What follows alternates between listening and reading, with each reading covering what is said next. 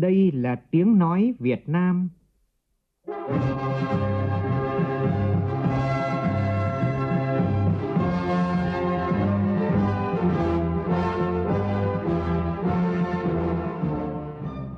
là tiếng nói Việt Nam, phát thanh từ Hà Nội, thủ đô nước Cộng hòa xã hội chủ nghĩa Việt Nam.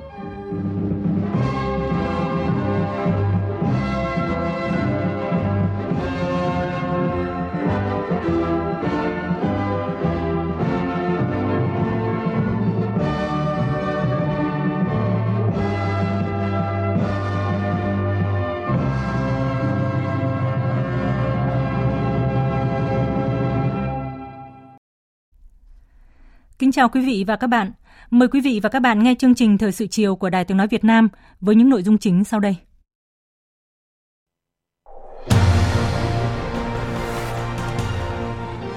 Bộ Chính trị làm việc về chuẩn bị đại hội các đảng bộ trực thuộc Trung ương nhiệm kỳ 2020-2025. Việt Nam đang vươn tới mục tiêu dân giàu, nước mạnh, dân chủ, công bằng, văn minh và đạt được nhiều thành tựu quan trọng mọi mặt, đóng góp tích cực có trách nhiệm cho hòa bình hợp tác tại khu vực và trên toàn cầu. Cục An toàn Thực phẩm Bộ Y tế cảnh báo pate minh chay chứa vi khuẩn có độc tố nguy hiểm đến tính mạng. Trong phần tin thế giới, các cuộc đàm phán hòa giải giữa Israel và phong trào Hamas ở Palestine do Ai Cập làm trung gian đã không thành công. Trong khi đó, quan hệ giữa Hy Lạp và Cộng hòa sip ở phía đông Địa Trung Hải thêm căng thẳng sau khi Liên minh châu Âu tuyên bố trừng phạt Thổ Nhĩ Kỳ liên quan đến các hành động trong vùng biển có tranh chấp. Ít nhất 8 người đã thiệt mạng trong vụ xả súng ở tỉnh Cotabato, miền nam Philippines vào trưa nay.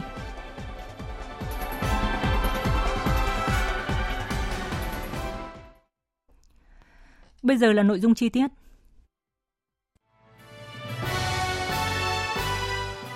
Tiến tới Đại hội Đảng toàn quốc lần thứ 13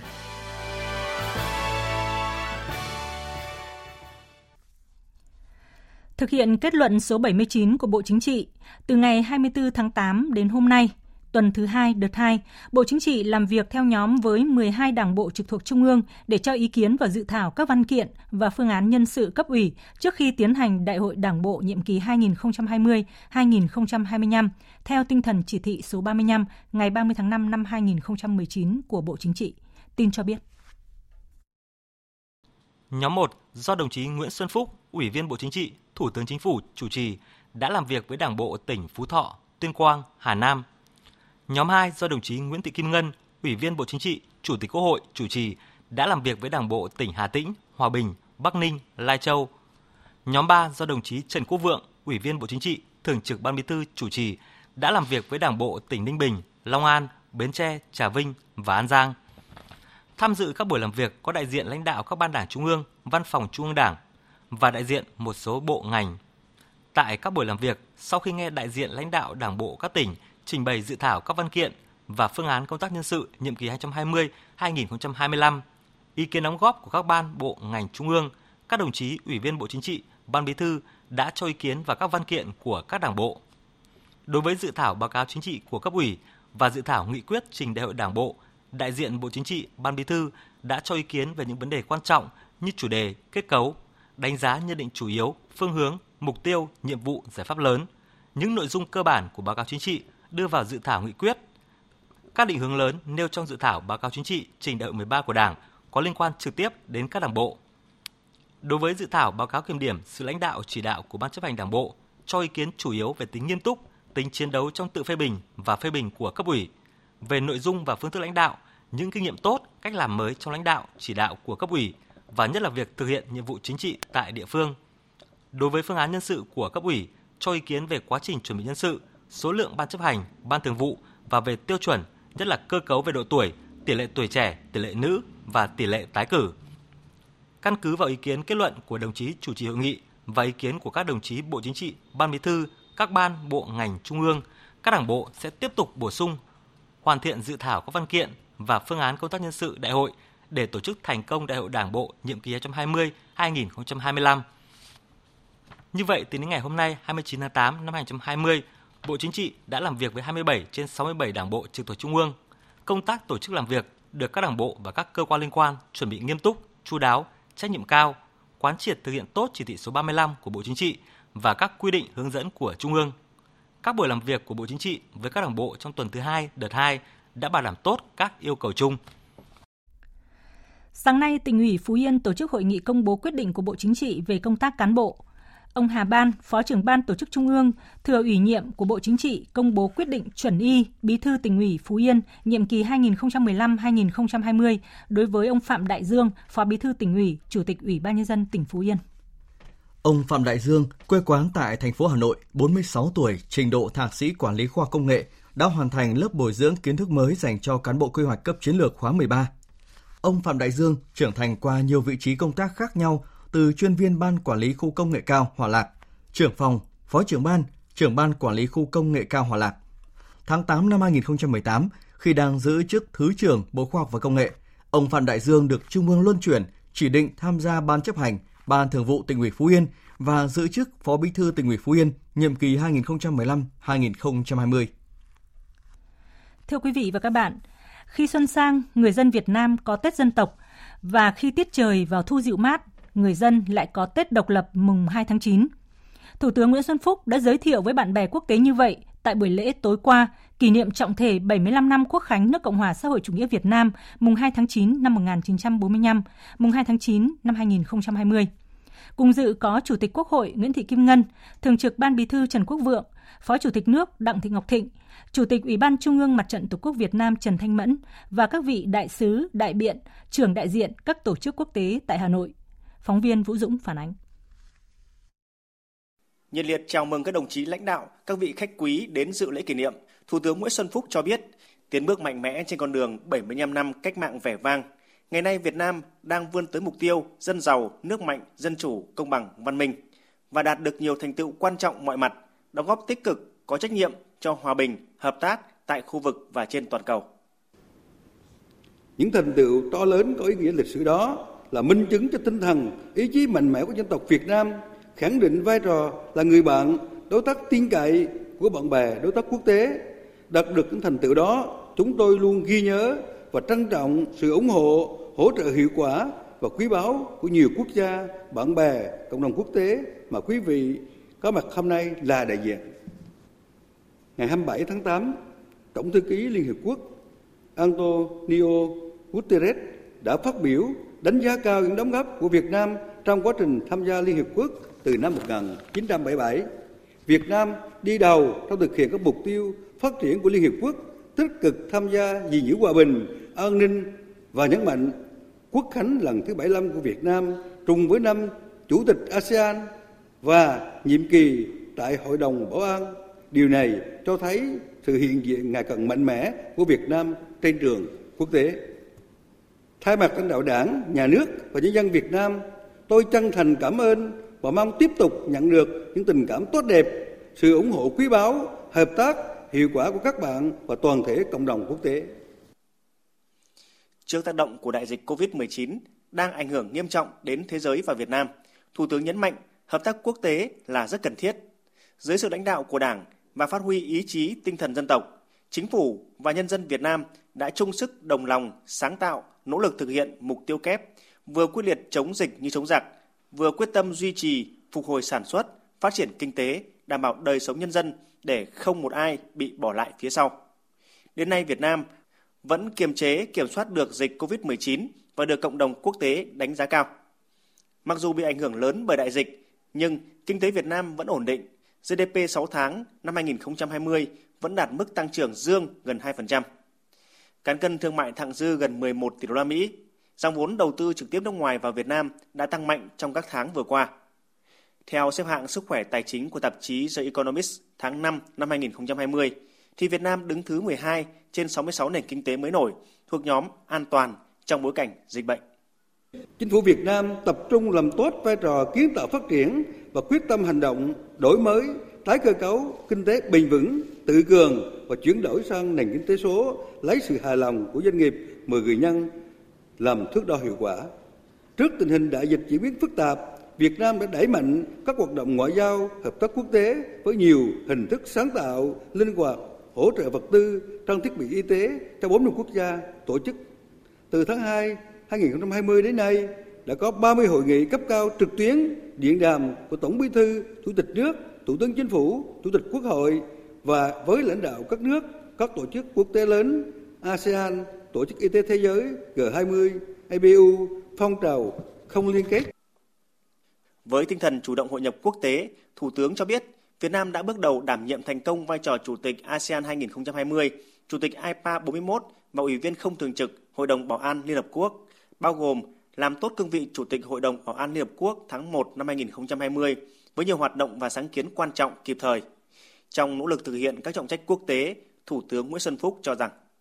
Hòa bình, ổn định, hợp tác và phát triển là nguyện vọng của các nước và người dân trên toàn thế giới. Trong các quan hệ quốc tế, mọi dân tộc, mọi quốc gia cần đề cao tinh thần thượng tôn pháp luật, tôn trọng độc lập, chủ quyền, toàn vẹn lãnh thổ và các lợi ích chính đáng của nhau. Nhiều nước nhỏ và vừa, trong đó có Việt Nam, đã phải chịu nhiều khó khăn gian khổ trong đấu tranh vì độc lập, phát triển đất nước và nay đang có những đóng góp quan trọng. Tiếng nói của họ cần phải được lắng nghe, tôn trọng. Chúng ta cũng cần hợp tác chặt chẽ để đạt hiệu quả hơn trong phòng chống dịch COVID-19 và sản xuất, tiêu thụ vaccine ứng phó với các dịch bệnh khác trong tương lai, đồng thời không chủ quan trước các nguy cơ an ninh phi truyền thống như ổi ô nhiễm, biến đổi khí hậu, thiên tai, vân vân.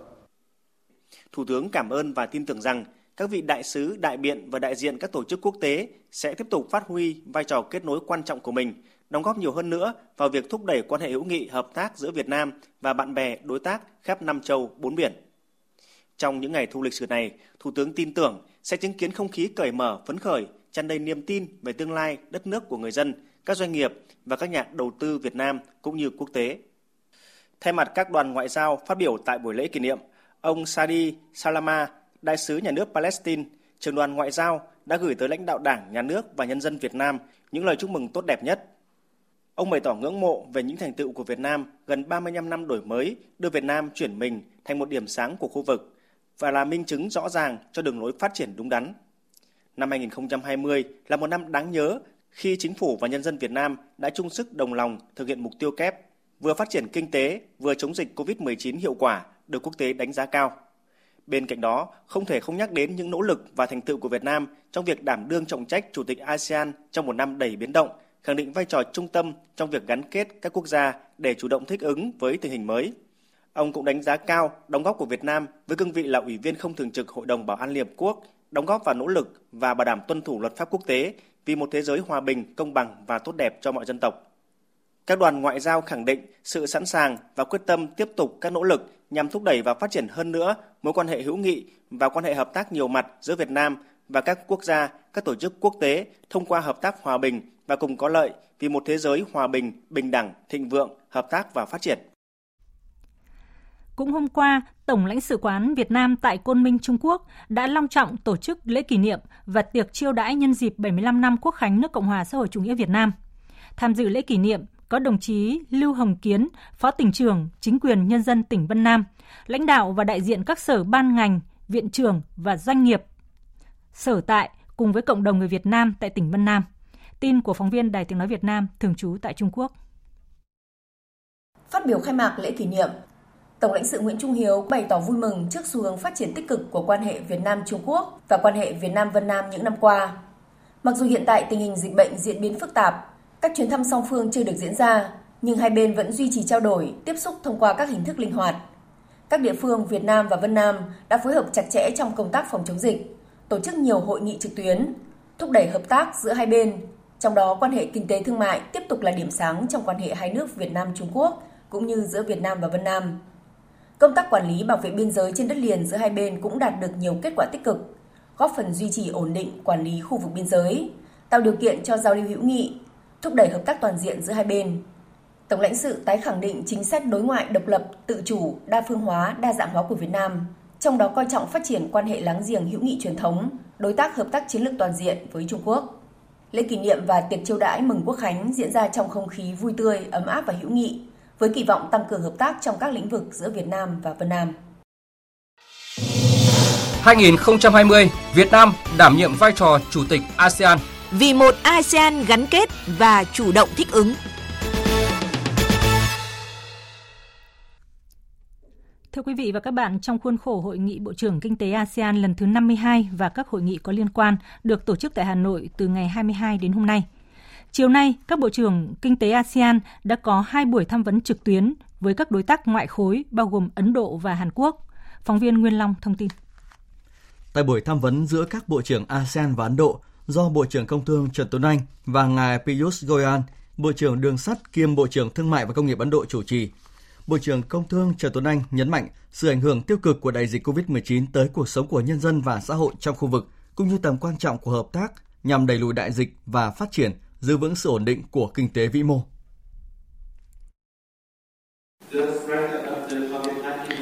Bệnh dịch COVID-19 lây lan đã gây gián đoạn các hoạt động kinh tế và thương mại trên nhiều những ngành khác nhau, ảnh hưởng đến du lịch, đi lại, bán lẻ, vận tải cũng như là dịch vụ tài chính và bất động sản. Và sự gián đoạn này sẽ kéo dài khá là lâu. Do vậy, các quốc gia cũng cần phải tăng cường hệ thống thương mại đa phương và cùng nhau phối hợp để ứng phó với dịch bệnh lần này và duy trì các hoạt động để thúc đẩy kết nối kinh tế. Cuộc tham vấn ngày hôm nay sẽ là một dịp rất là tốt để chúng ta cùng nhau thảo luận sâu rộng về các biện pháp tăng cường hợp tác thương mại đầu tư giữa ASEAN và Ấn Độ để có thể hỗ trợ phục hồi kinh tế cho giai đoạn hậu COVID-19 ở khu vực và đồng thời chuẩn bị cho hội nghị cấp cao ASEAN Ấn Độ cuối năm nay. Các bộ trưởng ghi nhận rằng tổng giá trị giao dịch thương mại giữa ASEAN và Ấn Độ đạt 77.000 tỷ đô la Mỹ, chiếm 2,7% tổng giá trị giao dịch thương mại của ASEAN, trong khi tổng số vốn FDI từ Ấn Độ vào ASEAN đạt 2.000 tỷ đô la Mỹ, chiếm 1,3% tổng vốn FDI vào ASEAN. Những con số này khiến Ấn Độ trở thành nước có giao dịch thương mại lớn thứ 6 và là nhà đầu tư trực tiếp nước ngoài lớn thứ 8 của ASEAN trong thời gian này. Các bộ trưởng ghi nhận các hoạt động hợp tác của Hội đồng Kinh doanh ASEAN Ấn Độ trong năm nay, đặc biệt là trong bối cảnh của đại dịch COVID-19. Các hoạt động hợp tác này đã góp phần thúc đẩy mối quan hệ thương mại và đầu tư, cũng như giảm bớt các tác động tiêu cực của đại dịch trong thời điểm hiện nay. Bộ trưởng Đường sắt kiêm Bộ trưởng Thương mại và Công nghiệp Ấn Độ Piyush Goyal nói. Tôi xin đảm bảo với tất cả các quý vị rằng Ấn Độ sẽ tiếp tục hợp tác cùng với các nước trên thế giới và các nền kinh tế trên thế giới trong khi vẫn duy trì cái vai trò tự chủ mạnh mẽ của mình. Trong cuộc khủng hoảng lần này, chúng tôi cũng đã có những cái cải cách toàn diện trong các lĩnh vực như là nông nghiệp, quốc phòng, hàng không vũ trụ, logistics, khai khoáng, bảo hiểm, ngân hàng, năng lượng, cơ sở hạ tầng, công nghệ số và y tế. Điều này sẽ mang lại rất nhiều những cơ hội cho quan hệ đối tác giữa hai bên. Hai bên cũng cần hợp tác với nhau với những cái tinh thần mới sức sống mới để khai phá những cái tiềm năng của chúng ta, của doanh nghiệp của chúng ta để đạt được mục tiêu 200 tỷ đô thương mại hai chiều vào năm 2022. Tuy nhiên, tôi nghĩ rằng là có thể sẽ chậm nhưng mà chúng ta không nên bỏ qua. Tại buổi tham vấn giữa ASEAN với Hàn Quốc do Bộ trưởng Công Thương Trần Tuấn Anh và bà Mo Ji-ho, Bộ trưởng Thương mại Hàn Quốc chủ trì, hai bên đã thống nhất một số nội dung quan trọng. Phóng viên Nguyên Long tiếp tục thông tin. Các bộ trưởng ASEAN và Hàn Quốc tái khẳng định cam kết cùng nhau hợp tác nhằm đẩy lùi đại dịch và phát triển kinh tế, giữ vững sự ổn định của kinh tế vĩ mô. Những việc này cần được tiến hành thông qua việc mở cửa thị trường và đảm bảo chuỗi cung ứng bền vững trong khu vực, đặc biệt là đối với các hàng hóa thiết yếu như dược phẩm, thuốc men và lương thực. Các bộ trưởng cũng nhấn mạnh tầm quan trọng của việc ký kết hiệp định RCEP trong năm 2020 giữa các bên nhằm thúc đẩy phát triển kinh tế và ổn định xã hội trong khu vực. Các bộ trưởng hoan nghênh kết quả của hội nghị cấp cao ASEAN Hàn Quốc vào ngày 26 tháng 11 năm 2020 tại Busan, Hàn Quốc nhằm kỷ niệm 30 năm hợp tác đối thoại về kinh tế giữa hai bên. Các bộ trưởng nhấn mạnh cam kết của các nhà lãnh đạo về việc tiếp tục thúc đẩy tự do hóa thương mại hàng hóa, thương mại dịch vụ và đầu tư giữa hai bên thông qua việc đơn giản hóa các thủ tục hành chính và kết nối với khu vực tư nhân trong tiến trình này. Các bộ trưởng cũng ghi nhận thương mại và đầu tư song phương giữa hai bên trong thời gian qua. Theo thống kê của phía ASEAN, trong năm 2019, thương mại song phương giữa ASEAN và Hàn Quốc đã đạt 156,5 nghìn tỷ đô la Mỹ, chiếm 5,6% tổng giá trị giao dịch thương mại của ASEAN với các đối tác ngoại khối. trong khi FDI từ Hàn Quốc vào các nước ASEAN đạt khoảng 2,6 tỷ đô la, chiếm khoảng 1,6% tổng lượng giá trị đầu tư từ nước ngoài vào ASEAN. Với những con số này, Hàn Quốc trở thành đối tác thương mại lớn thứ 5 và đối tác đầu tư lớn thứ 7 trong số các đối tác ngoại khối của ASEAN trong năm 2019. Các bộ trưởng cũng ghi nhận việc thành lập Trung tâm Sáng tạo Công nghiệp ASEAN Hàn Quốc và Trung tâm Nghiên cứu Tiêu chuẩn hóa trong thời gian qua. Đây là những hoạt động được triển khai đúng thời điểm cho cả hai bên. Trước đó, sáng nay, các bộ trưởng kinh tế ASEAN đã có buổi tham vấn về hợp tác kinh tế giữa ASEAN và Canada. Buổi tham vấn do Bộ trưởng Bộ Công Thương Trần Tuấn Anh và bà Marion, Bộ trưởng Bộ các doanh nghiệp nhỏ xúc tiến thương mại và thương mại quốc tế của Canada đồng chủ trì. Bộ trưởng Trần Tuấn Anh nhấn mạnh. Canada luôn là một đối tác đối thoại quan trọng của ASEAN. Thương mại giữa hai bên đã tăng ổn định trong 10 năm qua và hai bên đều ghi nhận những cơ hội khi hai bên hợp tác chặt chẽ với nhau hơn và liên kết chặt chẽ hơn về kinh tế. Thương mại hàng hóa giữa hai bên đã đạt 70 tỷ đô la Mỹ vào năm 2019 Năm nay cũng là một năm hết sức khó khăn trong bối cảnh đại dịch COVID-19 đang ảnh hưởng to lớn tới đời sống, kinh tế và xã hội của mỗi nước. Trong bối cảnh đó, hai bên cần duy trì kết nối, tăng cường hợp tác để ứng phó với khủng hoảng lần này.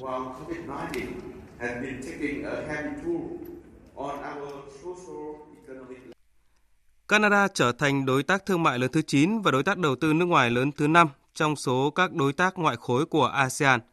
các bộ trưởng hoan nghênh và ghi nhận những tiến triển tích cực trong việc triển khai kế hoạch công tác trong khuôn khổ tuyên bố chung giữa ASEAN và Canada về thương mại và đầu tư giai đoạn 2016-2020, đồng thời thông qua kế hoạch công tác cho giai đoạn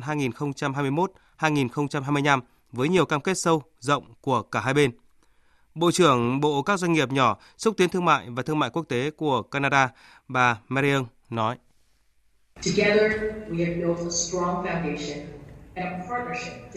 Chúng tôi mong sẽ tiếp tục là điểm đến của các nhà đầu tư của ASEAN và chúng ta sẽ cùng nhau xây dựng một nền tảng mạnh mẽ và vững chắc cho doanh nghiệp và người dân của cả hai bên. Chúng ta cũng đã có nhiều chuyến thăm. Thủ tướng Judo cũng đã đến ASEAN vào năm 2017-2018 và hy vọng Thủ tướng Judo sẽ đến ASEAN tham dự hội nghị ASEAN và chúng tôi cũng đã thúc đẩy cơ hội cho doanh nghiệp của cả hai bên cùng có lợi và mối quan hệ thương mại chặt chẽ hơn sẽ tạo ra thêm những cơ hội cho doanh nghiệp và người dân của chúng ta. Các bộ trưởng bày tỏ sự quan ngại sâu sắc đối với đại dịch COVID-19 và tác động tiêu cực của đại dịch tới cuộc sống của người dân và sự phát triển kinh tế trong khu vực và trên toàn cầu, đặc biệt là đối với các doanh nghiệp nhỏ và vừa và kinh tế hộ. Các bộ trưởng cũng nhất trí sẽ không áp dụng các biện pháp bảo hộ bao gồm cả các biện pháp phi thuế quan có ảnh hưởng tiêu cực tới luồng trung chuyển, hàng hóa và dịch vụ thiết yếu trong thời gian tới để chung tay chống lại đại dịch COVID-19.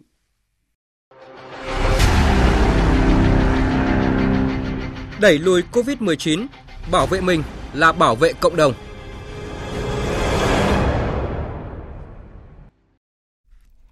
Ban chỉ đạo quốc gia phòng chống dịch COVID-19 cho biết, chiều nay nước ta ghi nhận 2 ca mắc COVID-19 mới, đó là bệnh nhân số 1039 và 1040, trong đó một ca tại Đà Nẵng và một ca tại Bình Dương được cách ly ngay sau khi nhập cảnh.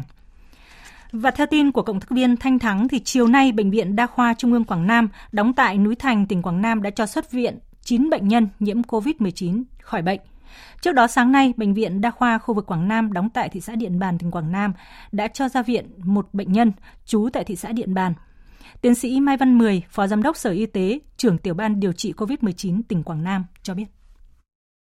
Bảo bảo mấy những cái trường hợp ra là phải âm tính âm tính sạch chân á, nghĩa là âm tính không cần vết luôn á xét nghiệm ít nhất phải 3 lần âm tính cách nhau một ngày và các triệu chứng lâm sàng theo tiêu chuẩn hướng dẫn của Bộ Y tế cho bệnh nhân xuất viện phải đảm bảo phải được theo dõi và cách ly nghiêm ngặt tại nhà được theo dõi bởi y tế cơ sở. Cũng hôm nay, Bộ phận Thường trực đặc biệt chống dịch COVID-19 của Bộ Y tế tại thành phố Đà Nẵng thông tin là có thêm hai trường hợp bệnh nhân mắc COVID-19 bị tử vong. Bệnh nhân nam số 996, 28 tuổi, địa chỉ tại Quế Trung, Nông Sơn, Quảng Nam, Bệnh nhân tử vong sáng nay tại Bệnh viện Phổi Đà Nẵng được chẩn đoán viêm phổi do mắc COVID-19, biến chứng sốc nhiễm khuẩn, suy đa tạng không hồi phục trên bệnh nhân bạch cầu cấp, suy tủy. Bệnh nhân nữ số 957, 67 tuổi, địa chỉ tại Liên Triều Đà Nẵng. Bệnh nhân tử vong sáng nay tại Trung tâm Y tế Hòa Vang được chẩn đoán do viêm phổi nặng, suy hô hấp tiến triển do COVID-19, biến chứng sốc nhiễm khuẩn, suy đa tạng không hồi phục trên bệnh nhân suy thận mạng, chạy thận nhân tạo chu kỳ, đái tháo đường tuyếp 2, di chứng tai biến liệt nửa người. Như vậy đến nay, Việt Nam đã có 32 bệnh nhân mắc COVID-19 trên nền bệnh lý nặng bị tử vong. Thưa quý vị và các bạn, sau gần một tháng tăng cường hỗ trợ Đà Nẵng phòng chống dịch bệnh COVID-19, đến thời điểm này, dịch bệnh tại thành phố này đã cơ bản ổn định nên các y bác sĩ chuẩn bị trở về các địa phương. Và vào sáng nay thì thành phố Đà Nẵng đã tổ chức buổi chia tay và cảm ơn 60 chuyên gia, cán bộ y tế tại hai tỉnh Bình Định và Thừa Thiên Huế đã chi viện cho Đà Nẵng chống dịch. Phóng viên Thành Long phản ánh. Khác với khi mới đến Đà Nẵng, ai cũng vội vàng bắt tay ngay vào công việc. Hôm nay, mọi thứ dường như chậm lại. Các bác sĩ, nhân viên y tế bùi ngùi. Hôm nay, 25 y bác sĩ của tỉnh Bình Định và 37 cán bộ y tế từ tỉnh Thừa Thiên Huế chia tay nhau trở về địa phương tiếp tục công tác. Bác sĩ Phạm Văn Quý, Phó Giám đốc Bệnh viện Phổi tỉnh Thừa Thiên Huế, trưởng đoàn công tác tỉnh này cho biết, khoảng thời gian ở đây, các y bác sĩ của đoàn đã học tập và chia sẻ nhiều kinh nghiệm trong công tác khám, điều trị bệnh nhân COVID-19. Các y bác sĩ tỉnh Thừa Thiên Huế rất ấn tượng trước sự đồng lòng giữa chính quyền, ngành y tế cũng như người dân thành phố Đà Nẵng trong cuộc chiến chống dịch. Thành quả đem lại là tình hình dịch tại Đà Nẵng đã cơ bản được kiểm soát. Vào đây thì nó thể hiện cái tình đoàn kết giữa đơn vị hai địa phương và ngoài ra thì được gặp gỡ lại đồng nghiệp cùng học trong ngành y và thứ ba nữa là một điều rất là quý báu đợt dịch này phát khá mạnh cho nên chúng tôi được thâm nhập vào cái công tác điều trị cấp cứu và cùng học hỏi được rất nhiều cách xử lý của các đồng nghiệp của chợ rầy các cái trên điều phổi Đà Nẵng. Ông Nguyễn Văn Quảng, Phó Bí thư Thường trực Thành ủy Đà Nẵng bày tỏ lòng cảm ơn sâu sắc nhất đến đoàn y bác sĩ tỉnh Bình Định và Thừa Thiên Huế đã chung tay cùng Đà Nẵng chống dịch. Qua buổi chia tay hôm nay, ông Nguyễn Văn Quảng cũng gửi lời cảm ơn đến các y bác sĩ thành phố Hải Phòng, tỉnh Nghệ An, sự quan tâm hỗ trợ giúp đỡ của chính phủ, Bộ Y tế, bệnh viện Trợ Rẫy, bệnh viện Bạch Mai, các chuyên gia đồng ngành, các y bác sĩ giỏi đã trực tiếp đến Đà Nẵng để chung tay cùng nhân dân thành phố phòng chống dịch bệnh COVID-19 có thể khẳng định rằng là với sự chung tay, góp sức của các đồng chí thì ờ, tình hình dịch bệnh của thành phố đã cơ bản được kiểm soát. Và đây là một trong những cái thành công không chỉ của thành phố Đà Nẵng mà của cả nước, đặc biệt là cái sự thành công của ngành y tế của nước nhà thay mặt cho lãnh đạo thành phố, người dân thành phố, tôi xin trân trọng cảm ơn, tỏ lòng biết ơn những cái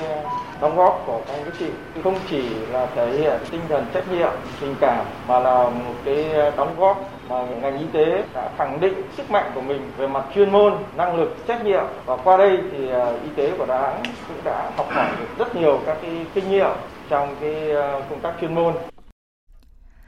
Ủy ban Nhân dân tỉnh Thừa Thiên Huế vừa ban hành văn bản thông báo kết luận của Chủ tịch Ủy ban Nhân dân tỉnh Phan Ngọc Thọ thống nhất nới lỏng một số biện pháp phòng chống dịch COVID-19 nhằm đảm bảo yêu cầu mục tiêu kép về phát triển kinh tế xã hội và phòng chống dịch. Tin của phóng viên Lê Hiếu.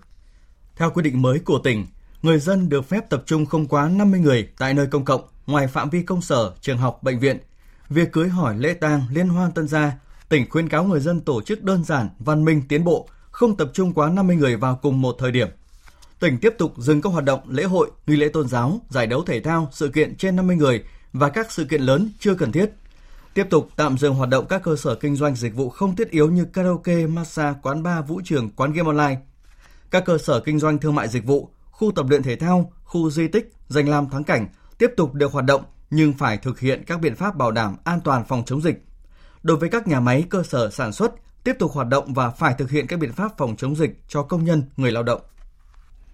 Hôm nay, các cơ quan chức năng Việt Nam, Văn phòng Kinh tế Văn hóa Việt Nam tại Đài Bắc, hãng hàng không Vietjet và các cơ quan chức năng Đài Loan Trung Quốc đã phối hợp thực hiện chuyến bay đưa 230 công dân Việt Nam từ Đài Loan Trung Quốc về nước. Văn phòng Kinh tế Văn hóa Việt Nam tại Đài Bắc đã tích cực chủ động hỗ trợ, hướng dẫn công dân hoàn thành các thủ tục và cử cán bộ trực tiếp phối hợp với hãng hàng không hỗ trợ công dân tại sân bay. Thưa quý vị và các bạn, dịch COVID-19 quay trở lại tác động trực tiếp và nặng nề đến sinh kế của người lao động, nhất là những lao động nghèo, yếu thế, bị mất hoặc là giảm sâu thu nhập bởi dịch bệnh. Mặc dù nhiều chính sách hỗ trợ đã được ban hành kịp thời, song lại chậm trễ đến với người lao động thuộc nhóm đối tượng được hưởng lợi. Dù độ bao phủ của chính sách đã có, nhưng vẫn để sót đối tượng. Đây là những vấn đề đã được cử tri và đại biểu Quốc hội quan tâm, nhất là khi đề xuất gói hỗ trợ lần 2 dành cho doanh nghiệp và người lao động gặp khó khăn do dịch COVID-19 đang được xem xét. Phóng viên Vân Hồng đề cập nội dung này.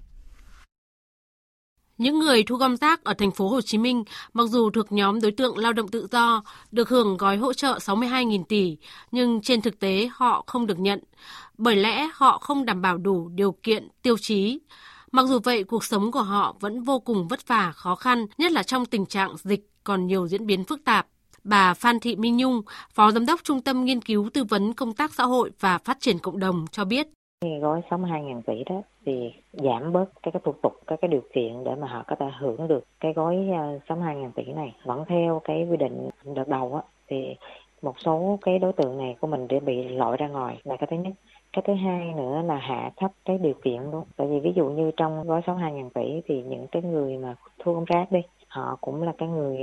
nằm trong đối tượng. Nhưng mà à, thành phố Hồ Chí Minh thì không có người thu gom rác nào được hưởng cái chế độ chính sách này tại vì thực sự thứ nhất là họ bị lọt ra ngoài là họ không bị mất việc làm và cái thu nhập của họ nó không thể nằm ở cái mức nghèo của đô thị cho nên là họ không được hưởng cái chính sách 62.000 tỷ này Thực tế, quá trình triển khai gói hỗ trợ 62.000 tỷ, ngay cả những cán bộ thực hiện cũng khó khăn và băn khoăn, như ý kiến của chị Vũ Bích Hạnh, Tổ trưởng Tổ dân phố số 13, phường Trương Dương và chị Phạm Hồng Hạnh, Chủ tịch Hội Liên hiệp Phụ nữ phường Trương Dương, quận Hoàn Kiếm, thành phố Hà Nội. Ở đây chúng tôi đi giả soát thì cũng thấy có một số những cái trường hợp như này. Ví dụ như là hai vợ chồng lấy nhau nhưng mà à, người vợ lại chưa nhập hộ khẩu về đây, chưa đăng ký tạm trú ở đây với cả có những người nhé ví dụ như là các cụ khoảng à, hơn 70 tuổi các cụ à, đi bán hàng rong ở phố đêm đi đưa cái giả soát này thì cụ bảo cụ cũng đang lao động, cụ cũng đang bị mất việc làm, hoàn cảnh cũng khó khăn ở đơn thân. Thế mà bây giờ cụ lại không được hưởng cái chế độ này. Mà thật ra cái trong cái chuyện này thì chúng tôi cũng đang hiểu là những người trong độ tuổi lao động bị mất việc làm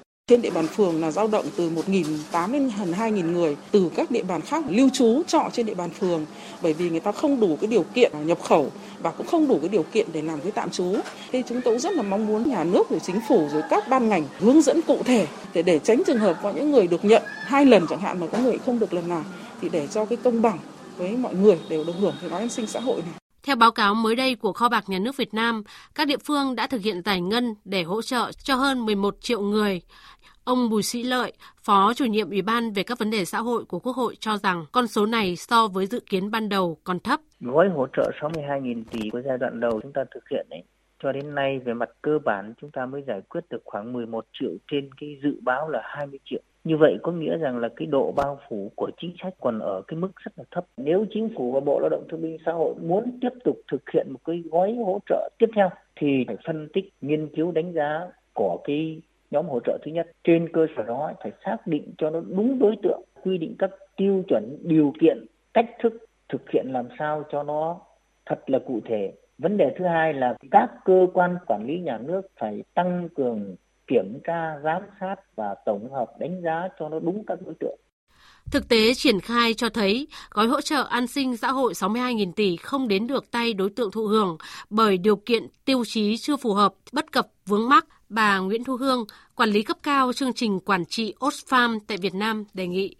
Với những cái người mà lao động tự do thì cần phải giả soát các nhóm lao động và không căn cứ quá cứng nhắc và có đăng ký thường trú và tạm trú. Có thể áp dụng những công nghệ thông tin để giả soát thống kê và thực hiện việc chi trả hỗ trợ. À, và thứ hai nữa, chính phủ và ủy ban nhân dân các tỉnh cần mở rộng các nhóm được hỗ trợ ngoài 6 nhóm đã được quy định trong quyết định 15 và chủ yếu chỉ cần xác định là họ nhóm lao động tự do à, không có cam kết hợp đồng lao động và bị ảnh hưởng bởi dịch bệnh và có thu nhập giảm. Đối với nhóm lao động chính thức thì tôi nghĩ là thì nên bỏ cả ba cái điều kiện này. Thứ nhất là phải à, tạm hoãn thực hiện hợp đồng lao động liên tục từ một tháng, rồi là phải tham gia bảo hiểm xã hội. Thứ ba là doanh nghiệp là không có tài chính để trả lương. Ta chỉ cần áp dụng một điều kiện duy nhất đó là họ giảm thu nhập do ảnh hưởng của Covid những khó khăn do dịch COVID mang lại chắc chắn sẽ còn kéo dài. Việc sớm điều chỉnh chính sách cho phù hợp, hiệu quả là cần thiết. Chính sách nào đưa ra cũng phải trả lời mấy câu hỏi. Ai thụ hưởng, làm thế nào việc thụ hưởng đúng đối tượng, đúng thời gian. Điều này rất cần sự phân tích kỹ lưỡng của những nhà ban hành chính sách, sự tích cực, trách nhiệm của các cơ quan quản lý nhà nước, chính quyền địa phương. Chương trình Thời sự chiều sẽ tiếp tục với các nội dung đáng chú ý khác. Bộ Giáo dục và Đào tạo vừa ban hành công văn hướng dẫn thực hiện điều chỉnh nội dung dạy học cấp trung học cơ sở và trung học phổ thông. Theo đó, Bộ sẽ điều chỉnh nội dung của 10 môn học cho phù hợp với tình hình diễn biến của dịch COVID-19 hiện nay. Tin của phóng viên Minh Hường. 10 môn học sẽ được điều chỉnh nội dung dạy học gồm toán, vật lý, hóa học, sinh học, tin học, công nghệ, ngữ văn, lịch sử, địa lý, giáo dục công dân. Nguyên tắc là tinh giản các nội dung vượt quá yêu cầu cần đạt về chuẩn kiến thức, kỹ năng của chương trình giáo dục phổ thông hiện hành. Tích hợp một số nội dung thành các chủ đề, điều chỉnh các nội dung trùng lặp giữa các môn học và hoạt động giáo dục. Bộ Giáo dục và Đào tạo khẳng định việc điều chỉnh nội dung dạy học này nhằm tiếp tục thực hiện hiệu quả chương trình giáo dục phổ thông hiện hành theo định hướng phát triển phẩm chất năng lực học sinh và bảo đảm thực hiện chương trình trong điều kiện dịch COVID-19 vẫn diễn biến phức tạp. Công văn của Bộ Giáo dục và Đào tạo nhấn mạnh không kiểm tra đánh giá đối với những nội dung được hướng dẫn như không dạy, đọc thêm, không làm, không thực hiện, không yêu cầu, khuyến khích học sinh tự đọc, khuyến khích học sinh tự học, khuyến khích học sinh tự làm, khuyến khích học sinh tự thực hiện. Cục An toàn Thực phẩm Bộ Y tế vừa phát đi cảnh báo về sản phẩm pate minh chay chứa vi khuẩn có độc tố nguy hiểm. Tin của phóng viên Văn Hải. Trong thời gian từ ngày 13 tháng 7 đến ngày 18 tháng 8 vừa qua, đã xuất hiện giải rác 9 ca bệnh phải điều trị tại bệnh viện Bạch Mai Hà Nội, bệnh viện Chợ Rẫy Thành phố Hồ Chí Minh và bệnh viện nhiệt đới Thành phố Hồ Chí Minh với triệu chứng mệt mỏi, sụp mi mắt, tứ chi yếu cơ, khó nuốt, liệt cơ, khó thở. Qua điều tra cho thấy các bệnh nhân đều sử dụng sản phẩm pate minh chay của công ty trách nhiệm hữu hạn hai thành viên lối sâu mới. Địa chỉ tại tổ 2, thị trấn Đông Anh, huyện Đông Anh, thành phố Hà Nội, sản xuất và kinh doanh trực tiếp qua mạng. Kết quả kiểm nghiệm ban đầu, một số sản phẩm pate minh chay của các lô khác nhau đã phát hiện vi khuẩn có độc lực rất mạnh, ảnh hưởng nặng nề đến sức khỏe, kéo dài và dễ tử vong. Vì vậy, Cục An toàn Thực phẩm thông báo khẩn cấp người tiêu dùng tạm thời không mua, không sử dụng các sản phẩm của công ty trách nhiệm hữu hạn hai thành viên lối sông mới như pate minh chay, pate nấm Hầu thủ, ruốc nấm Harry vị hảo hạng, muối vừng bát bảo đặc biệt, ruốc nấm Harry hương thảo mộc, giò lụa lúa mì, muối Lạc truyền thống, chả quế lúa mì, muối vừng bát bảo, giò nấm lúa mì, ruốc nấm truyền thống. Đối với người tiêu dùng đã sử dụng sản phẩm, nếu có dấu hiệu bất thường về sức khỏe như vừa nêu, cần đến ngay cơ sở y tế gần nhất để được kiểm tra và theo dõi kịp thời. Sáng nay, Hội đồng nhân dân thành phố Hồ Chí Minh phối hợp với Đài Tiếng nói Nhân dân thành phố tổ chức chương trình lắng nghe và trao đổi tháng 8 với chủ đề Thành phố Hồ Chí Minh đẩy mạnh các giải pháp kéo giảm tai nạn giao thông bền vững. Phóng viên Duy Phương thường trú tại thành phố Hồ Chí Minh đưa tin. Trong 8 tháng từ đầu năm 2020 đến nay, trên địa bàn thành phố Hồ Chí Minh xảy ra 1.935 vụ tai nạn giao thông, làm chết 343 người, bị thương 1.372 người. So với cùng kỳ năm ngoái, số vụ tai nạn giảm 328 vụ, số người chết giảm 69 người, số người bị thương giảm 217 người. Toàn thành phố hiện có 8 điểm đen về tai nạn giao thông. Từ đầu năm 2020, các đơn vị có liên quan đã xây dựng kế hoạch triển khai các giải pháp, có phân vai, phân công nhiệm vụ cụ thể. Đối với nhóm giải pháp về công trình thì thành phố đã thông xe nhánh N4 đường Phạm Hùng, khu vực cầu Nguyễn Tri Phương đưa vào khai thác nhánh N2 cầu vượt An Sương tiếp tục hoàn chỉnh nút giao Mỹ Thủy, lắp đặt tổ chức lại giải phân cách trên cầu Bình Lợi, cầu Sài Gòn. Ông Nguyễn Ngọc Tường, Phó Ban An toàn giao thông thành phố Hồ Chí Minh cho biết,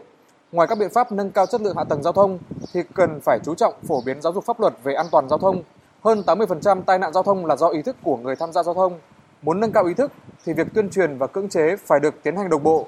Các hành vi vi phạm phải được xử lý nghiêm khắc, mang tính gian đe cao. Công tác tuyên truyền cần phải đi sâu vào đúng đối tượng, không nói chung chung về nội dung cần phải dễ nhớ, dễ thực hiện. Về hình thức thì cần phải đa dạng, phong phú hơn. Có thể là bằng hình thức nếu mà trực quan á, thì bằng các cái pano, bằng cái áp phích hay là màn hình led, cái giá lông môn á, nó phải rõ ràng, dễ đọc và dễ thấy. Cái tài liệu thì chúng ta có nhiều tài liệu trong đó các cái tài liệu bướm, tờ gấp hay cẩm nang á, nó phải hết sức là ngắn gọn và dễ hiểu để kéo giảm tình trạng tai nạn giao thông bền vững, rất cần sự chung tay của các cấp, các ngành chức năng trên địa bàn thành phố Hồ Chí Minh. Mỗi người tham gia giao thông cũng cần nâng cao ý thức chấp hành pháp luật. Thêm vào đó, công tác xử phạt cũng cần phải được đẩy mạnh và thực hiện nghiêm, liên tục để tăng tính răn đe, giáo dục. Theo đại diện Ủy ban nhân dân xã Mường Hoa, thị xã Sapa, tỉnh Lào Cai, sau nhiều giờ tìm kiếm, vào trưa nay, thi thể nạn nhân mất tích đã được lực lượng chức năng tìm thấy trong khu vực đám cháy tại thôn Bản Pho, xã Mường Hoa. Hiện lực lượng chức năng đang tiếp tục tiến hành khám nghiệm, thực hiện các thủ tục cần thiết để bàn giao nạn nhân cho gia đình an táng theo phong tục địa phương. Theo phóng viên An Kiên thường trú tại khu vực Tây Bắc thì vào hồi 1 giờ sáng nay tại thôn Bản Pho, xã Mường Hoa, thị xã Sapa đã xảy ra một vụ hỏa hoạn nghiêm trọng thiêu dụi ba căn nhà và làm một ngôi nhà bị hư hại, khiến một người mất tích. Tiếp theo chương trình là những thông tin thời tiết đáng chú ý. Trung tâm Dự báo Khí tượng Thủy văn Quốc gia cho biết, đêm nay ở vùng núi Bắc Bộ có mưa rào và rông rải rác. Riêng một số tỉnh Điện Biên, Lai Châu, Lào Cai, Hà Giang, Yên Bái, cục bộ có mưa vừa, mưa to. Lượng mưa phổ biến từ 30 đến 60 mm trong 24 giờ, có nơi trên 80 mm. Trong mưa rông cần đề phòng khả năng xảy ra lốc xét và gió giật mạnh. Khu vực Hà Nội tối và đêm nay cũng có lúc có mưa rào và rông. Còn sang ngày mai, ở khu vực từ Quảng Bình đến Phú Yên tiếp tục có nắng nóng với nhiệt độ cao nhất từ 34 đến 37 độ. Ngày mai thì chỉ số TOV ở Đà Nẵng và thành phố Hồ Chí Minh có giá trị từ 7 đến 9 với mức ảnh hưởng nguy cơ gây hại rất cao đối với cơ thể con người khi tiếp xúc trực tiếp với ánh nắng. Nếu quý vị và các bạn phải ra ngoài thì cần mặc áo chống nắng, đeo kính chống TOV để bảo vệ da và mắt khỏi tác động của ánh nắng mặt trời.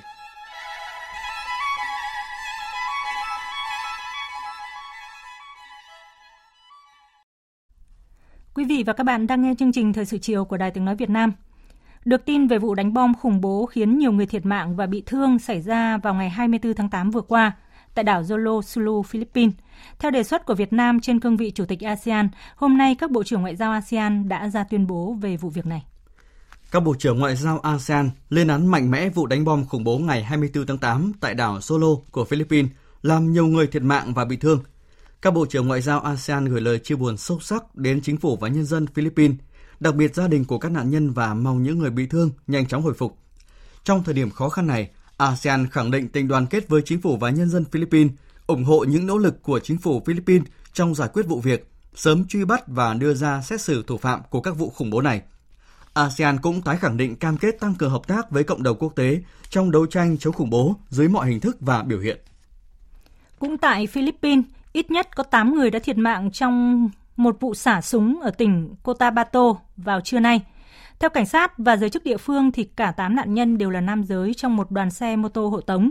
Thời điểm xảy ra vụ tấn công, đoàn xe đang di chuyển dọc trên một con đường ở thị trấn Capacan. Cơ quan chức năng Philippines đã mở cuộc điều tra để xác định động cơ gây án và xác định danh tính nạn nhân. Báo chí Israel hôm nay đưa tin các cuộc đàm phán hòa giải giữa Israel và phong trào Hamas do Ai Cập làm trung gian đã không thành công. Phóng viên Ngọc Thạch đưa tin. Kênh phát thanh truyền hình Israel Kan dẫn lời một quan chức chính trị cấp cao nước này cảnh báo nếu không đạt được thỏa thuận ngừng bắn ở Gaza, có thể xảy ra một cuộc giao tranh khác. Để tránh leo thang và xung đột giữa Israel và phong trào Hamas ở Gaza, Ai Cập đã đứng ra làm trung gian hòa giải nhưng đã không đạt được kết quả. Israel đe dọa khả năng xảy ra đối đầu quân sự trong khi đó, người đứng đầu Hamas Yahya Shawa tuyên bố không quan tâm đến điều này. Trước đó, Israel đã đề nghị giúp đỡ Gaza để đối phó với dịch COVID-19 để đổi lại phong trào Hamas ngừng phóng tên lửa và kinh khí cầu gây cháy vào lãnh thổ nước này. Trong ngày thứ Sáu 28 tháng 8, 24 đám cháy đã bùng phát tại các khu vực định cư của Israel tiếp giáp với giải Gaza do các vụ phóng bom bay từ Gaza. Quân đội Israel đã đáp trả với việc không kích một địa điểm ở phía đông Gaza. Phong trào Hamas đã cố gắng gây áp lực với Israel để nới lỏng phong tỏa Gaza nhưng phản ứng của Israel là thắt chặt phong tỏa. Những bất đồng đã bùng phát nhiều lần ở biên giới với các cuộc xung đột vào năm 2008, 2012 và 2014 giữa Hamas và Israel. Ở khu vực Địa Trung Hải, mối quan hệ giữa Thổ Nhĩ Kỳ và Hy Lạp thêm căng thẳng khi hôm qua Liên minh châu Âu tuyên bố sẽ có các biện pháp trừng phạt nhằm vào Thổ Nhĩ Kỳ liên quan đến các hành động của nước này trong vùng biển có tranh chấp với Hy Lạp và Cộng hòa Síp, hai quốc gia thành viên của Liên minh châu Âu. Tuy nhiên, trong phản ứng của mình, Thổ Nhĩ Kỳ cũng có màn đáp trả cứng rắn khi tuyên bố sẽ quyết tâm bảo vệ quyền lợi của mình. Biên tập viên Anh Tuấn tổng hợp thông tin. Tại cuộc họp báo, đại diện cấp cao phụ trách an ninh và chính sách đối ngoại của Liên minh châu Âu, ông Joseph Borrell cho biết, Liên minh châu Âu đã thống nhất bảo vệ lợi ích của mình và bày tỏ tình đoàn kết với Hy Lạp và Cộng hòa Ship trong tranh chấp trên biển với Thổ Nhĩ Kỳ. Chúng tôi rõ ràng và kiên quyết trong việc bảo vệ lợi ích của Liên minh châu Âu và bày tỏ tình đoàn kết với Hy Lạp và Cộng hòa Ship. Thổ Nhĩ Kỳ phải dè chừng các hành động đơn phương của mình. Đây là yếu tố cơ bản để cho phép các cuộc đối thoại giữa các bên đã tiến triển. Theo ông Borrell, các biện pháp trừng phạt của Liên minh châu Âu có thể sẽ nhằm vào các cá nhân, các tàu thuyền của Thổ Nhĩ Kỳ liên quan việc cấp quyền sử dụng các cảng ở châu Âu. Về phần mình, Thổ Nhĩ Kỳ cho rằng Liên minh châu Âu chỉ làm cho vấn đề tồi tệ hơn bằng cách tung ra các lệnh trừng phạt và tuyên bố sẽ bảo vệ quyền lợi của mình. Tổng thống Thổ Nhĩ Kỳ Tayyip Recep Erdogan đã thể hiện sự sẵn sàng khuyến khích người di cư và người tị nạn từ Syria vượt biên sang Hy Lạp và châu Âu để đảm bảo rằng các yêu cầu của ông được cân nhắc. Thổ Nhĩ Kỳ có các quyền lợi tại Biển Đen, Ege và Địa Trung Hải. Chúng tôi sẽ không bao giờ thỏa hiệp với những gì thuộc về mình, giống như cách chúng tôi không đòi quyền lợi, lãnh thổ hay đặc quyền của các quốc gia khác. Chúng tôi quyết tâm làm bất cứ điều gì cần thiết về mặt quân sự, chính trị và kinh tế. Bộ Ngoại giao Nga vừa lên tiếng cảnh báo công dân nước này cần cân nhắc kỹ ý định ra nước ngoài do đối mặt với nguy cơ có thể trở thành nạn nhân trong các vụ bắt bớ của lực lượng chức năng Mỹ. Tuyên bố của Bộ Ngoại giao Nga nêu rõ, sau vụ bắt giữ công dân Nga Igor Krukov, 27 tuổi, ở Mỹ hôm 22 tháng 8 vừa qua, với cáo buộc âm mưu tấn công mạng, Bộ này lưu ý các công dân Nga đang hoặc có ý định đi du lịch nước ngoài cần cảnh giác trước mối đe dọa có thể trở thành đối tượng bị đàn áp bởi các cơ quan thực thi pháp luật và tình báo Mỹ. Trong bối cảnh đang diễn ra cuộc chạy đua giữa các quốc gia để sở hữu vaccine ngừa COVID-19 đầu tiên trên thế giới, những nhân viên y tế châu Phi, châu Lục đang chịu ảnh hưởng nặng nề bởi đại dịch đã chia sẻ rằng sẽ thật nực cười nếu những người có nguy cơ thấp ở các nước giàu được tiêm vaccine ngừa COVID-19, trong khi những nhân viên y tế trên tuyến đầu chống dịch ở Nam Phi lại không được tiêm vaccine. Điều này cho thấy tầm quan trọng của sáng kiến chia sẻ vaccine COVID-19 nhằm đảm bảo phân phối vaccine công bằng trên toàn cầu. Biên tập viên Phạm Hà tổng hợp thông tin. Ngay sau khi vaccine ngừa Covid đầu tiên được cấp phép, một cuộc chạy đua sở hữu vaccine đang khiến cả thế giới đối mặt với một nguồn cung hạn chế. Câu hỏi đặt ra nhiều nhất hiện nay đó là ai sẽ là người nên được tiêm những mũi vaccine đầu tiên. Giám đốc điều hành của Hội đồng Y tế Thế giới Howard Carton cho rằng các nhân viên y tế nên là những người đầu tiên được tiêm phòng vaccine ngừa COVID-19. Chúng tôi tiếp tục nhận được các báo cáo về việc những nhân viên y tế không đủ các trang thiết bị bảo hộ, không được xét nghiệm, làm việc trong sức ép và căng thẳng. Chính phủ các nước cần phải ưu tiên cho đội ngũ nhân viên y tế. Và khi có những vaccine phòng ngừa COVID-19 đầu tiên, nhân viên y tế phải là những người được tiêm vaccine đầu tiên. Tuy nhiên, tiền và lợi ích quốc gia có thể làm chệch hướng kế hoạch hoàn hảo này. Mối quan tâm lớn nhất của các nước giàu hiện nay là phải bảo vệ công dân của mình. Để tránh mắc lại những sai lầm quá khứ, Tổ chức Y tế Thế giới và các tổ chức quốc tế khác đã thiết lập một sáng kiến chia sẻ vaccine COVID-19 trên toàn cầu để đẩy nhanh và phân phối công bằng vaccine. Tổ chức Y tế Thế giới hôm qua thông báo có 172 quốc gia tham gia vào sáng kiến này nhằm đảm bảo sự tiếp cận công bằng toàn cầu. Tổng giám đốc Tổ chức Y tế Thế giới Tedros Adhanom Ghebreyesus cho biết. Điều quan trọng nhất đó là cơ chế đảm bảo sự phối hợp toàn cầu. Điều này nằm trong lợi ích quốc gia của tất cả các nước, thậm chí cả những người đã đầu tư vào tự phát triển vaccine. Chúng tôi cũng đang hợp tác với các nhà sản xuất vaccine để cung cấp cho tất cả các nước một cách kịp thời, công bằng tất cả các loại vaccine an toàn và hiệu quả. Thưa quý vị và các bạn, sau thời gian dài phải học trực tuyến do đại dịch COVID-19, các trường học bậc trung và tiểu học ở thủ đô Bắc Kinh của Trung Quốc hôm nay đã chính thức tổ chức khai giảng năm học mới. Lễ khai giảng năm nay có gì đặc biệt? Chúng ta cùng tìm hiểu qua phóng sự sau đây của nhóm phóng viên Bích Thuận và Đinh Tuấn, thường trú tại Bắc Kinh. Từ hơn 7 giờ sáng, chị Ngô Phương Lan, một phụ huynh người Việt có con theo học tại trường Đông Phương Đức Tài ở thủ đô Bắc Kinh, đã đưa con đến trường để khai giảng năm học mới, một năm học đặc biệt với những quy định chưa từng có. À, trước khi khai giảng thì nhà trường có yêu cầu uh, quán triệt đến các phụ huynh là trong vòng 14 ngày ờ, trước khi tới trường thì các con không được rời khỏi Bắc Kinh và trong suốt thời gian đó thì sẽ phải theo dõi hàng ngày các thông số về thân nhiệt và những cái biểu hiện bất thường về sức khỏe và những cái số liệu này thì sẽ được gửi lại nhà trường vào buổi đầu tiên các con tới trường.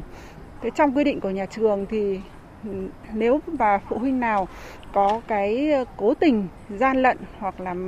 khai man về vấn đề sức khỏe của con, nếu những cái tình tiết mà nghiêm trọng thì có thể sẽ bị truy cứu trách nhiệm trước pháp luật.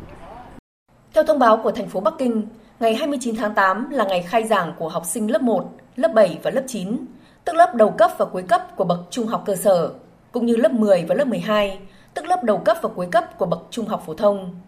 Ngày 1 tháng 9 là thời điểm khai giảng của lớp 5, 6, hai lớp cuối cấp của bậc tiểu học và lớp 8.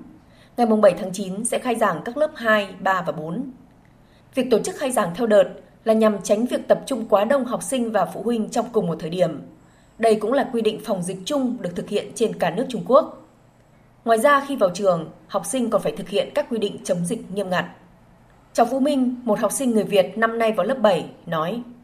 Dạ con rất vui khi được đến trường ạ. Nhưng tuy nhiên khi đến trường con sẽ phải đo thân nhiệt, sau đó đi theo một lộ trình có sẵn để lên lớp. Con còn phải chuẩn bị sẵn khẩu trang, ờ, nước sát khuẩn và ờ, thìa đũa ăn cơm với cả ờ, bình nước có nắp đậy. Ở trong trường con cũng được yêu cầu phải luôn giữ khoảng cách 1 mét khi giao tiếp. Trước đó, theo thông báo của Bộ Giáo dục Trung Quốc, dù công tác phòng dịch vẫn chưa thể lơi lỏng, song do nước này đã có đầy đủ điều kiện để cho học sinh trở lại trường, nên Trung Quốc sẽ chia đợt cho học sinh và sinh viên bắt đầu bước vào năm học mới từ ngày 15 tháng 8 đến ngày 10 tháng 10. Chương trình Thời sự chiều sẽ tiếp nối với phần tin thể thao.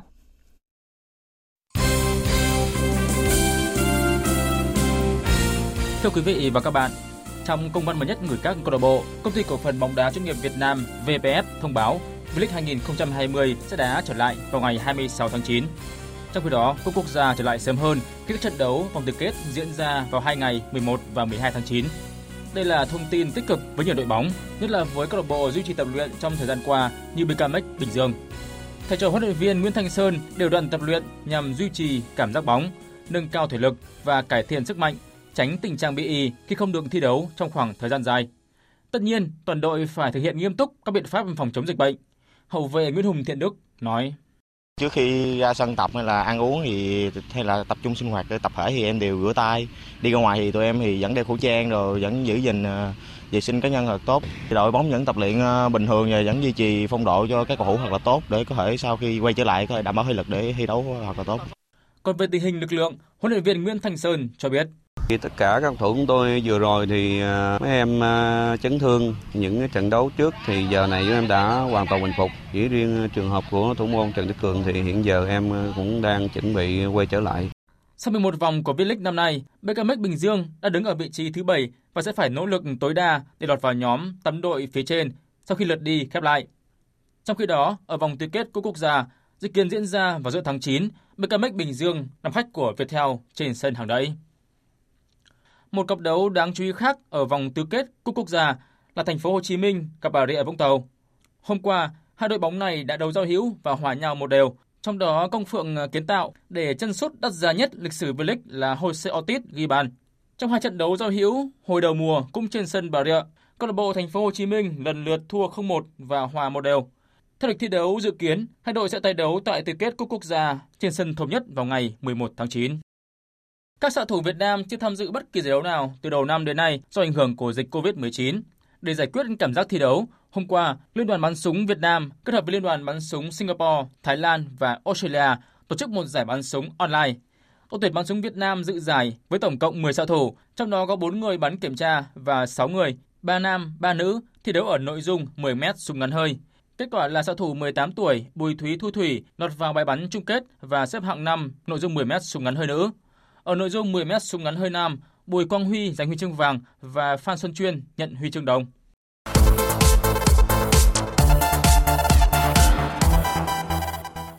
Chưa đầy một tháng sau khi Premier League khép lại, mùa giải mới tại nước Anh sẽ bắt đầu vào tối nay với trận tranh siêu cúp giữa Arsenal và Liverpool. Đây là chiếc cúp mà cả hai đội đều từng 15 lần nâng cao trong quá khứ và cùng xếp sau Man United. Năm ngoái, Liverpool đã thua Man City ở sân Wembley nhưng sau đó vẫn giành chức vô địch Premier League với 18 điểm nhiều hơn chính đối thủ này. Với riêng Liverpool, Community Shield không thể sánh được với Champions League hay Premier League mà họ đã có được trong hai năm qua. Nhưng dù sao, đánh bại Arsenal vào tối nay sẽ củng cố thói quen giành danh hiệu gần đây. Thầy trò huấn luyện viên Jurgen Klopp trở lại Anh sau một tuần tập huấn ở Áo. Họ lần lượt thắng Stuttgart 3-0 và hòa Sanburg 2 đều. Trước trận đấu tối nay, huấn luyện viên Klopp cho biết